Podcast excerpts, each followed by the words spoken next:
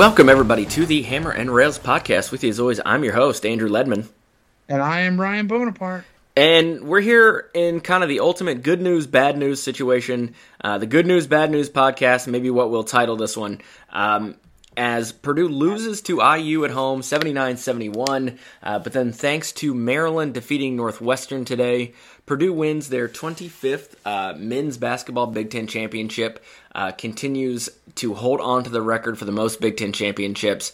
Uh, so, like I said, ultimate good news, bad news situation. Uh, Ryan and I talked about it before the pod. We're going to start with the bad news uh, and finish with the good news. So, uh, Ryan, you were at this game. You were credentialed. You were in the in press row for us. Um, what was that like being your first game uh, covering this team in Mackey Arena?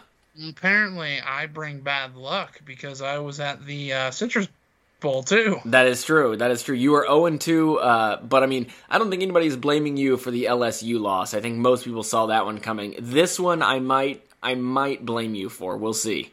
Fair enough. Maybe it's just whenever Gabby and I are both in attendance. That could be too. Uh, that could be too. Gabby was at the game. Uh, she was just there as a fan, not credentialed, um, because we had Jed there as well. So it was you and Jed. Um, what was it like um, up there in press row? You have good seats. How was it? Um. Yeah, we had we were in the front row of the press essentially. The problem is we were the row behind the cameras. Right. So we got to see one side of the court really well but the other side was a little spotty. And by that I mean you saw like half the court. So you had to watch on the actual uh, jumbotron to see what was happening on that end on the Purdue bench side. Yeah, yeah. Um, you didn't happen to be anywhere near Dan Dakich, did you? No, I saw him and just like got a punchable face in person and online. Yeah. yeah, so. I mean, sometimes sometimes people have punchable faces, and then you see him in person, you're like, oh, you're not so bad, not so bad. But it mm-hmm. sounds like he might have uh, might have real punchable face in person, which is good to know. Um, good to know. So, um, you know, what was what was your first impression of how hard it was to not cheer uh, during a Purdue IU game, covering it as the media? That was a lot more difficult than definitely the Citrus Bowl because not, well, Citrus yeah. Bowl nothing went right. I was about to say not not a lot to cheer for at the Citrus Bowl. Exactly. So this one was a lot more difficult, and you're you know there are some times when you clearly see a flop on an opposing player, and you know as a Purdue fan you, you want to yell that it's a flop, right? But also fan you're like okay that is a flop. So um, so, but it's go ahead, go ahead.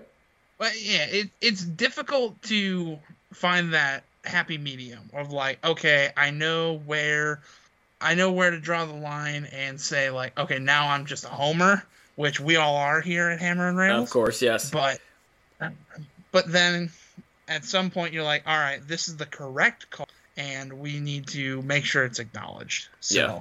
Jed and I were kind of doing that on a couple calls, but then sometimes when the crowd would boo, we're like, nope, that's foul. That's correct call. Yeah, yeah. Yeah. So um, before we get into the actual game, what did you think of the atmosphere? How were the how were the fans in this game?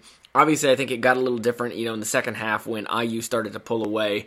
Um, but just to start the game, how would, was the atmosphere? How did it feel to be in there? Oh, I have never seen Mackey such so similar to a powder keg. I mean, this place was ready to absolutely just burst at every seam. The student section lines were as far as I've ever seen. They almost completely surrounded Mackey uh, before um, when they were all lining up outside. Yeah, you couldn't get to like the media um, entrance in Holloway you could barely get to the ticket office, so it wrapped all the way from the southwest entrance all the way to the other side. It was incredible. And inside, it was just there was a buzz in the air. Purdue went on a quick 6-0 run at the very start of the game, and I don't think I've ever actually felt vibration just, just making you move. I mean, I'm sure it's been louder in there, but it just felt like you were just in an earthquake. Yeah, yeah. I mean, it it was it looked great on TV. It sounded great on TV. Everybody looked you know really into it as you expect with a Purdue IU game. especially with so much on the line. Because as we talked about in our last podcast, um, Purdue fans really needed uh, Northwestern to lose and uh, to Illinois on Thursday. And despite having a really slow start and looking really bad for most of the game, Illinois came back to win. Uh, so everything was set up perfectly for Purdue. Um, all the losses that came earlier in the season in conference play, you know, you look back at them and, and obviously you never want to lose, but they all led up to this moment, kind of the Hollywood moment where Purdue was going to be able to win the conference title against their rival, um, prevent their rival from having a shot at the conference title, do it all at home in front of their fans. It was going to just be a great moment. And you know, just it wasn't to be. It all lined up perfectly, but Purdue just the second half, which we'll talk about in a bit, um, just absolutely doomed Purdue. So, as you said, Purdue got out to a 6-0 start, and I mean, I, Mackey just seemed like it was going crazy at that point, and it really gave you the feeling that this is the Purdue team we're going to see. They're ready. They're energized. Um, you know, they're gonna they're gonna come out and punch IU in the jaw like IU did to us in Bloomington. Um, but unfortunately, they could just never really pull away in the first half. Couldn't put a lot of distance between the two teams. Yeah, and that was solely one player's fault. Yeah. Well, I shouldn't say fault, but fault. Yeah. One Indiana player one player's talent willed them into. Yeah, eh, Jalen Hood Schifino basically locked up the freshman of the year for the entire Big Ten, in my opinion, in this game. He was the only reason that Indiana was even close in this game. Um, in the first half, he scored 24 of Indiana's, or no, 23 of Indiana's 34 points, all but 11. And just what he did with a mid range jumper, he was showing he was NBA ready right now. That is a Kemba Walker type j- mid-range jumper. Yeah. Like you cannot do any better than Jalen Hood was doing in this game. And without him, Indiana was doomed. They had oh, yeah. 11 points without him. Trayce Jackson Davis did not score in the first half. Goose egg. Like, he had, I believe, zero, three, and one in the first half. It was just it's completely taken out of the game. And then he picked up his second foul uh, later in the half too, and was benched for the final three minutes or so. But he was just doing nothing. It was really, I believe, I want to say only three players scored for yeah. Indiana in the first half. That's right. Yep. Um, it was uh, Galloway, Hood um, and I think Kopp. And Kopp. Yep. So Hood Schifino and the two preppy boys. Yeah, so, right. Uh, and I said that in my rap. I'm like, you keep them ready, uh, you know, you keep them in check, and you know it's going to be a better game. But of course, not quite to be with those two because it seemed like Purdue, although they really clamped down on Jackson Davis, who only had I think four shots in the first half, three or four. Um, they would double Jackson Davis mm-hmm. and just something in the rotations was off and the double was off and it always led to an open shooter in the corner. In the corner, yeah. And more times than not they made it. So Indiana shot 7 out of 15 at, by the end of the game and from 3. That's not good defensively for no, Purdue. I no. mean, you have to defend better than that. You have to rotate better and it wasn't even like you gave up position to Hood Schifino, who then kicked. It was always off of a double team, and then it was just swung around the horn, and always just an open shooter in the corner. It seemed. Yeah, um, I mean, Kopp and Galloway combined were six of eleven from three.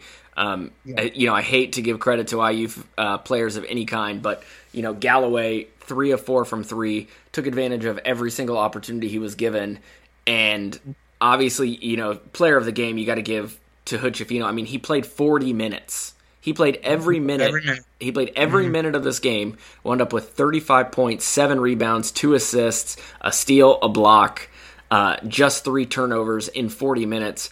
I mean, the, the, the guy was incredible. Um, this really was a game where you look at him and say, he's gone. He, he's going to the NBA.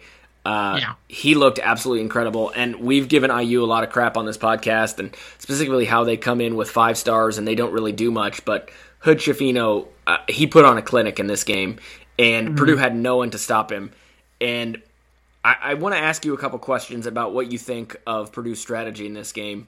So you touched on you know the double teaming of Trayce Jackson Davis leading mm-hmm. to those corner threes. I mean, do you think that was the right move, or should it have been kind of what a lot of teams have done with Zach Edey and been like, look, Edey is going to get his points. Let's let the other guys stop us or beat us, and then you know it, sometimes you know Purdue hasn't been able to do that. Whereas with with this IU game, Purdue said we're going to not let Trayce Jackson Davis beat us. We're going to let the other guys uh, get better looks, and we're going to hope that they don't connect. But seven of fifteen for three, you know, thirty-one of sixty-one overall from the floor. They connected, and that ultimately cost Purdue the game. So I mean, do you obviously, you know, in retrospect, it's not the right decision because it'll result in a loss, but do you at least mm-hmm. understand that decision by Painter? I do to an extent. I am of the impression of doing the former to what you said. Just let Jackson Davis get his inside points and, you know, take away the outside shooters because this is what happened the last game, too. Um, Purdue couldn't defend the outside shot, and Indiana just made everything from outside. So, you know, it's simple math. A three is bigger than two.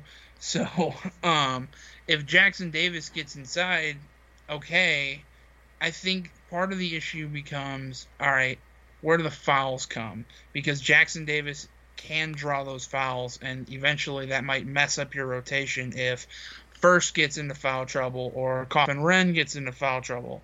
So how do you sort of balance that? And we saw what Matt Painter did, and it worked in the first half when Purdue could make shots and counteract. You know, it was a shootout in the first half.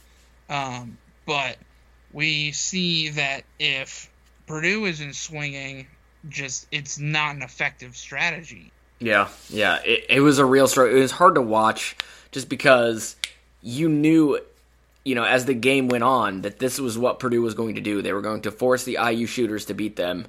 And as they continuously get open look after open look and they hit them, you just want to pull your hair out as a fan and say, look, it's not working. Let's do something else. And, you know, despite all that, Purdue kind of stuck with it. Trayce Jackson Davis, he did play 33 minutes, but only wound up with 10 points, um, eight rebounds. But um, an astonishing seven assists. Um, mm-hmm. You know, and when you allow him to do that, it's just as bad as if he would have scored those points himself. So uh, maybe even you know worse because, as you said, three is greater than two. So uh, mm-hmm. we got to be on the lookout for that. Um, now, my other question, you know, what is going on with Purdue's three point shooting? Uh, to set you up for this, I mean, Purdue five of twenty three from deep, just twenty one percent. Uh, no one made more than two, and those two would be Fletcher Loyer, He was two or two for five. Brandon Newman off the bench, two for five as well. The only other three point shot made, Ethan Morton, but he went one for four. Um, so Furst was 0 for two. Braden Smith 0 for three. Um, Mason Gillis 0 for two, and David Jenkins Jr. 0 for two. So it's not as if we thought this Purdue team was going to be the you know the world's best shooting team, but we thought they had shooters, guys like Loyer, guys like Smith, guys like Jenkins Jr., uh, Newman, Gillis. Those guys can shoot the basketball. Uh, they've shown that either in their high school careers with you know our freshmen or in previous years, um, you know with guys like Gillis, David Jenkins Jr., and Newman.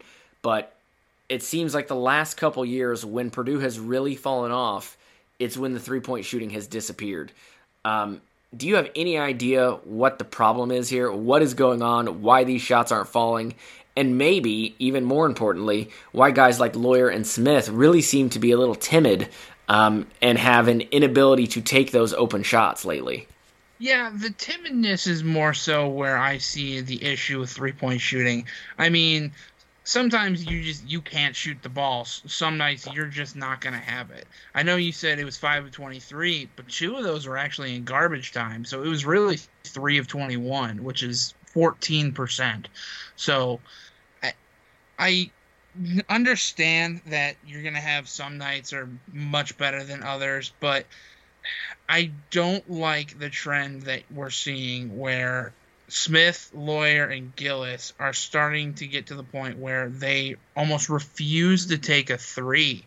Yeah. Um, you're sitting there. There's two two minutes left in the game, and they just refuse to take a three, trying to get the ball into Edey, and it just wasted so much clock at the time. Um, and it's like I understand that Edey is the best player in the country, but you have to trust your own ability and you have to take a shot. I mean, Mason Gillis has the record for threes in a game at Mackey. He clearly can do it. So, I I don't like just how sort of afraid they looked. Yeah. But I Yeah. mean, no one's particularly happy with the struggles from three. I mean, there were a lot of open looks too that just wouldn't go down, Mhm. and sometimes it, you almost wonder if it's like, okay, this is their moment, and it almost got the best of them. Like they're trying too hard and they're pulling something, and there's just too tense in the moment. Yeah. I mean, for Smith and Loyer at least, that seems to be something that gets better with age. You know, once you start maturing into your roles, like it becomes more smooth and more fluid. But it just it wasn't their night tonight, Right. Yeah. you the other It- night. And I mean, to your to your point, I tweeted something similar during the game. Uh, I'm looking at it now. There were two minutes and 36 seconds left in the game. Purdue was down 11, and Mm-hmm. Purdue gets the ball down, and they're passing the ball around the perimeter. They're trying to get it to Edey, and they're just wasting clock. And I Mm-hmm. understand you want to get the best shot available. You want to get it to your, you know, soon to be All American, possibly National Player of the Year, because you need points. I get it. But with 236 left, uh, you got to find some threes, and you're not going to get a perfect shot. You got to sell for a good shot at that point because every second you take off the clock is a second you're not going to get back to try to claw your way back in this game um, and pull an Iowa, you know, and try to score 15 points in 39 seconds. But Purdue just wasn't doing that. Uh, Loyer, Smith, everybody was passing around the perimeter trying to find the perfect shot, but you can't always find that shot. You have to you have to find the best shot at that moment with plenty of time left because time is your enemy just as much as IU is right there at that point. Um, IU was very content to just let the clock wind down to slow play their inbounds to let the clock keep running and you cannot aid them in that. You have to find a shot quickly and Purdue just wasn't doing it. Yep, and you you almost see it sort of happen in the free throws as well. I mean, Purdue missed eleven free throws. Yeah, in and lost game. and lost by 8. Yeah, so you almost wonder was the moment just too big Yeah. for some of these young guys or some of these guys who are not the world beaters. I mean, Edey missed four of them, but ten of fourteen still isn't awful. Yeah, I mean, Loyer was the one that shocked me. I mean, four of six. Loyer is a very good free throw shooter, um, and he missed a couple there, and that those hurt. Um, you know, and Mm-hmm. and Newman Newman missed a couple as well, and that Those was were big. those were big misses free throws, yeah. too. Yeah, and so because he had just gotten to steal Yep. and got to the line. Yeah, A- and so you just you just don't know how those things would have turned the game around had Purdue been able to convert the free throws. Um, you know, because they Purdue did a lot of good things in this game. Um, continued to rebound well, out rebounded IU forty six to thirty. So you know that turns into extra possessions. They out rebound them uh, on the offensive glass twenty one to five. So Yeah. you know that is that is 16 additional opportunities um, to get another shot, and Purdue just could not take advantage uh, because missed three point shots, missed free throws, and you know there were the, we only turned the ball over 10 times. Um, you'd love that to be in single digits, but you can live with 10 turnovers. But man, it, it's just you you hate to lose to your rival, um, especially with so much on the line. But uh, there's one more thing I want to talk about about this game before we we move on. Um, I want to credit I want to credit Brandon Newman for the effort, for the energy he had, um, specifically in the second half. You know, Purdue just looked like they had been beaten down um, at a certain point there in the second half. IU went on, I believe, a 12-0 run uh, to start the second half, and Right. Newman came in and you know, like we said, he hit two threes. He was two of five, but he was also out there hustling. You know, he was slapping the ball away. He had three steals. He had another one that got taken away because uh, Woodson called a timeout right before he got it. Um, so he was out there with energy. He was out there, you know, trying to rally the team back, and it didn't work. Obviously, Purdue still walks away with a loss, but I loved his heart. I loved his effort. And if I'm Painter uh, and Purdue's next game against Wisconsin, he's in the starting lineup. Yeah. I, I think that I think he's proven just how effective he's been and just at this point I think he should get the nod over Loyer. Loyer has struggled mightily lately, and Loyer's defense is just not on the same level as Newman's.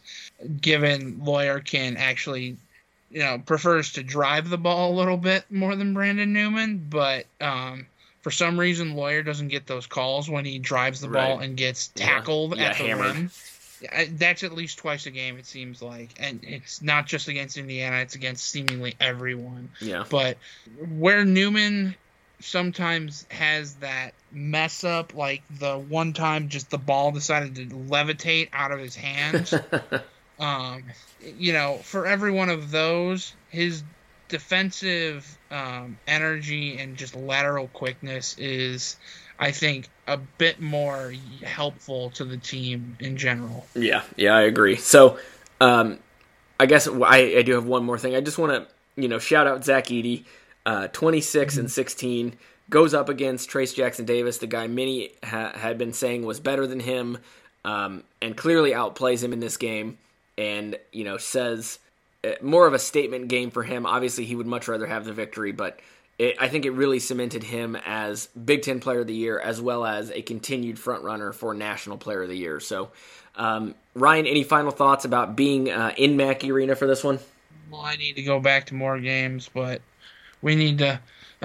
Your curse got lifted. Now we have to Yeah. see if mine can. Yeah, we gotta we gotta hope uh, that you do not have uh, a bad situation like I did. But like you said, I went to Philly and we won at Philly, so uh, the Philly curse is broken. But now we gotta hope that uh, the loss I saw in Maryland doesn't carry over if we come out east for the for the uh, NCAA tournament. So uh, there you go, Purdue. Uh, loses 79 to 71. They're now 24 and 5, 13 and 5 in conference play. Um, and conference is what we're talking about next. Purdue wins their 25th Big Ten championship. So we'll cover that right after the break. And we are back. So, hey, you know, as promised, Purdue, Big Ten champion, just like we all expected at the beginning of the year. Uh, Purdue currently sits 13 and 5, two games left, one at Wisconsin, one at home against Illinois. Purdue now guaranteed at least a share of the Big Ten title, 25th Big Ten title in uh, program history, leads the conference. So, right now, uh, below Purdue is IU, Maryland, Northwestern, Michigan. After today's games, all four are tied at 11 and 7 and therefore all four still have a chance to get a share of the conference title should Purdue lose their final two games. Um, If that happens, as I said, it could be um, you know five different teams could be sharing it, and I don't mean that they all could share it. I just mean there are five teams that have a possibility uh, because they do play each other. IOU and Michigan, at least I know, play one another. Um, so that would obviously knock one of them out, but you know, Ryan, what are your thoughts just overall uh, winning the Big Ten championship with this squad? It's not the way they wanted to. We get it. But you take any sort of championship every day of every day of the year, every single it does not matter. They earned this championship just by storming the Big Ten up front and getting out to a lead that was big enough to where anyone else simply couldn't catch up. And that includes Northwestern and Indiana. So it is a testament to Matt Painter and these freshmen and Zach Edey, the player of the year, and every single person in this program. Not a single person outside of West Lafayette, Indiana, thought that Purdue was going to win the Big Ten regular season this season. Well, And- well, well. Hold on, hold on. To, to correct you there, You're outside of West. yeah, but no, I did not expect us to win at all. No, no, no. Um, but when they did, when they did the preseason voting, Purdue received one first place vote. Um, overall was fifth in the conference, but received one first place vote. I do not know who that was. I don't believe they release, um, you know, who the media voted for in that preseason poll. Uh, but hey, kudos to that one person who voted for Purdue uh, to win the conference because they were smarter than everyone else. Shout out to them. Okay, you know, I'll, I'll take being wrong on that one. Yeah, you me too. The one of the one, the one for, but yeah, nobody else really seemed to think this was possible. Everyone had Purdue as sort of a middle of the pack Big Ten team, you know, upper upper middle of the pack, and they they did it, and they looked like the runaway favorite at times. It slowed down a little bit at times, but they are still at the top of the mountain. There's two games left. You win one, you are solely atop the mountain, and I think the freshmen and everybody on this team will start to say, okay, we do not want a repeat of this Indiana game, and that might be just the kick that they need to finish it out, get the sole possession of championship 25. The drive is over, and get to the Big Ten tournament as the number one seed, and still a one seed in the NCAA tournament is very much on the line. Yeah, Win your yeah. final two games, you know, win at least two games in the Big Ten tournament, and I think you're a one seed. Yeah, I'm I'm So- not I'm not sure if they would even need to win those two games in the Big Ten tournament simply because the top of the AP top 25 and therefore you know mostly the top of the bracket has been so chaotic recently that I think Purdue may have done enough already if they win these last two conference games uh, to stay on the one line.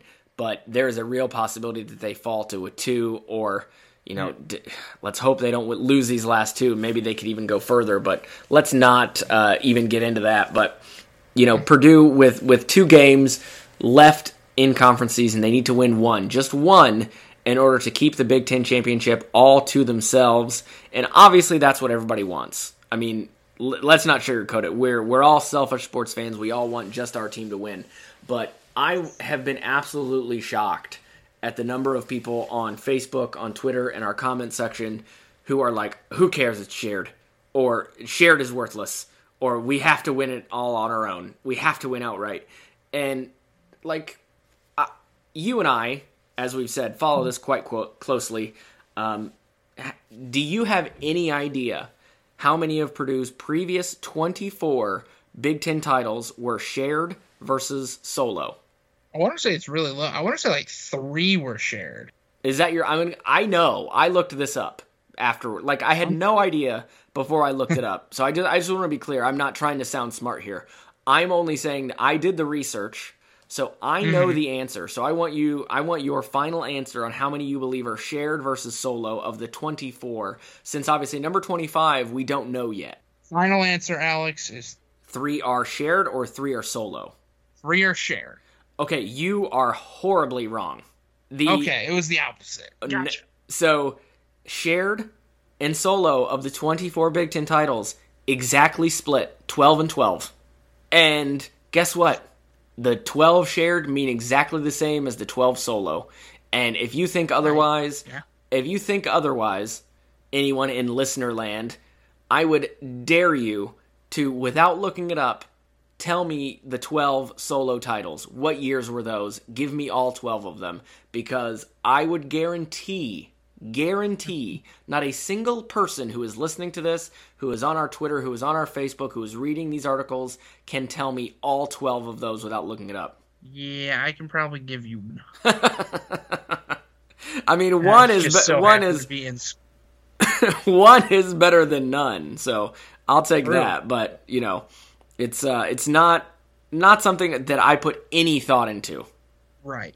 Yeah, and when you hear 24 Big Ten championships, you you know, I, it's not like you're going to assume that every single one of them was outright. No one cares. No, well no one should care i should say um y- you know when you hear gene keady go 24 big 10 championships he's gonna have to say 25 for the illinois game but um when you hear that you cheer the loudest regardless. You know, it does not matter if it's shared. You are clearly the top team in the Big Ten this season. If you have shared, you're in the top. You're tied for first. You're still in first.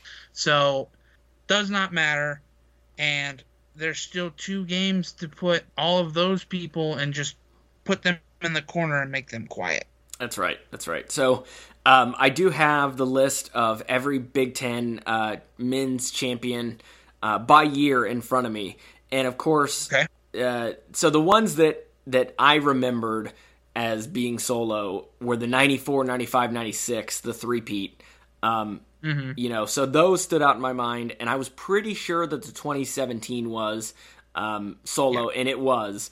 But I mean, mm-hmm. you look back through the history of the Big Ten, and there were a lot of years where it was shared. Um, you know, and obviously, like I said, Purdue had 12 of them, but there was a year 1926 where four teams shared the title IU. Iowa, Michigan, and Purdue. So, you know, this was in 1926 when there were literally 10 teams in the Big Ten. So, almost half of the conference, almost half, tied. So, I, I mean, that's just absolutely wild.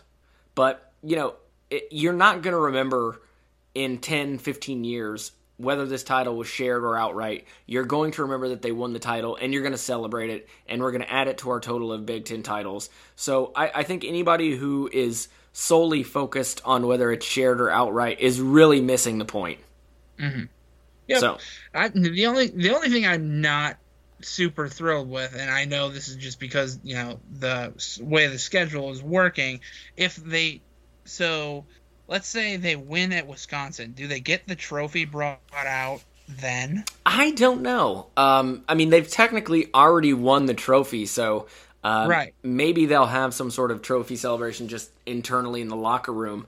Um, I know the only time I've been um, at a game where the title was clinched um, for Purdue was back in 2010. Mm-hmm. Uh, Purdue w- was able to clinch a share of the title. They shared it that year with Michigan State and Ohio State, uh, but they did that on the road at Penn State.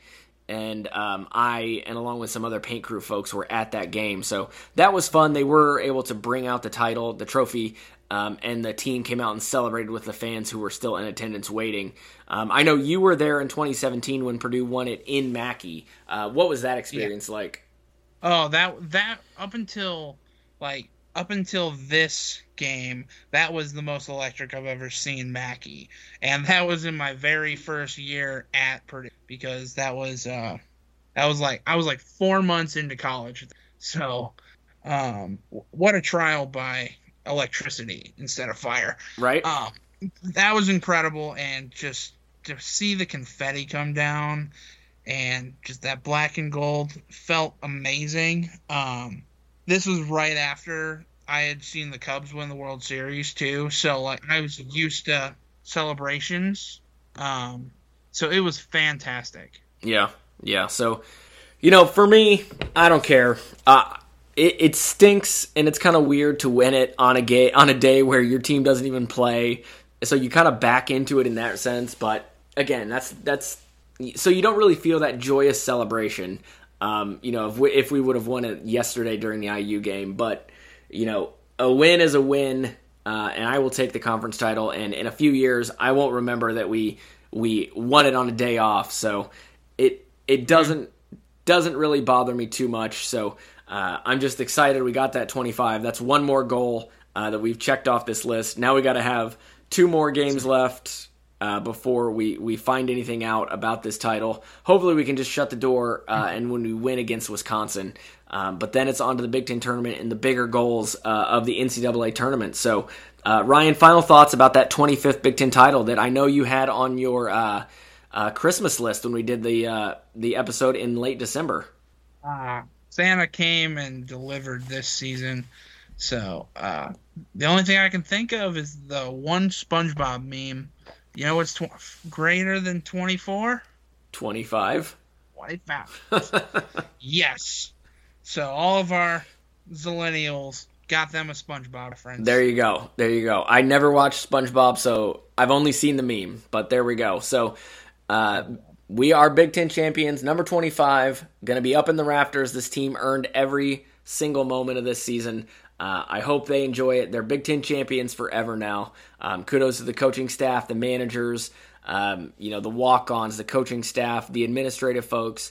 You know, everybody, everybody in this athletic department associated with the basketball team contributes to this, and I think they all deserve all the credit in the world for taking this team uh, to the Big Ten title. And I don't think those folks behind the scenes get enough credit. So I want to make sure uh, we appreciate them uh, and how hard they work because they make Mackey Arena a great place to go in and watch a game. They make sure everything runs mm-hmm. smoothly. They do the logistics, and you know we we can't. Uh, celebrate this victory without acknowledging them. So, thank you to everybody in that Purdue athletic department. So, for Ryan and myself, uh, that is it for us for Big Ten champs. We're out of here.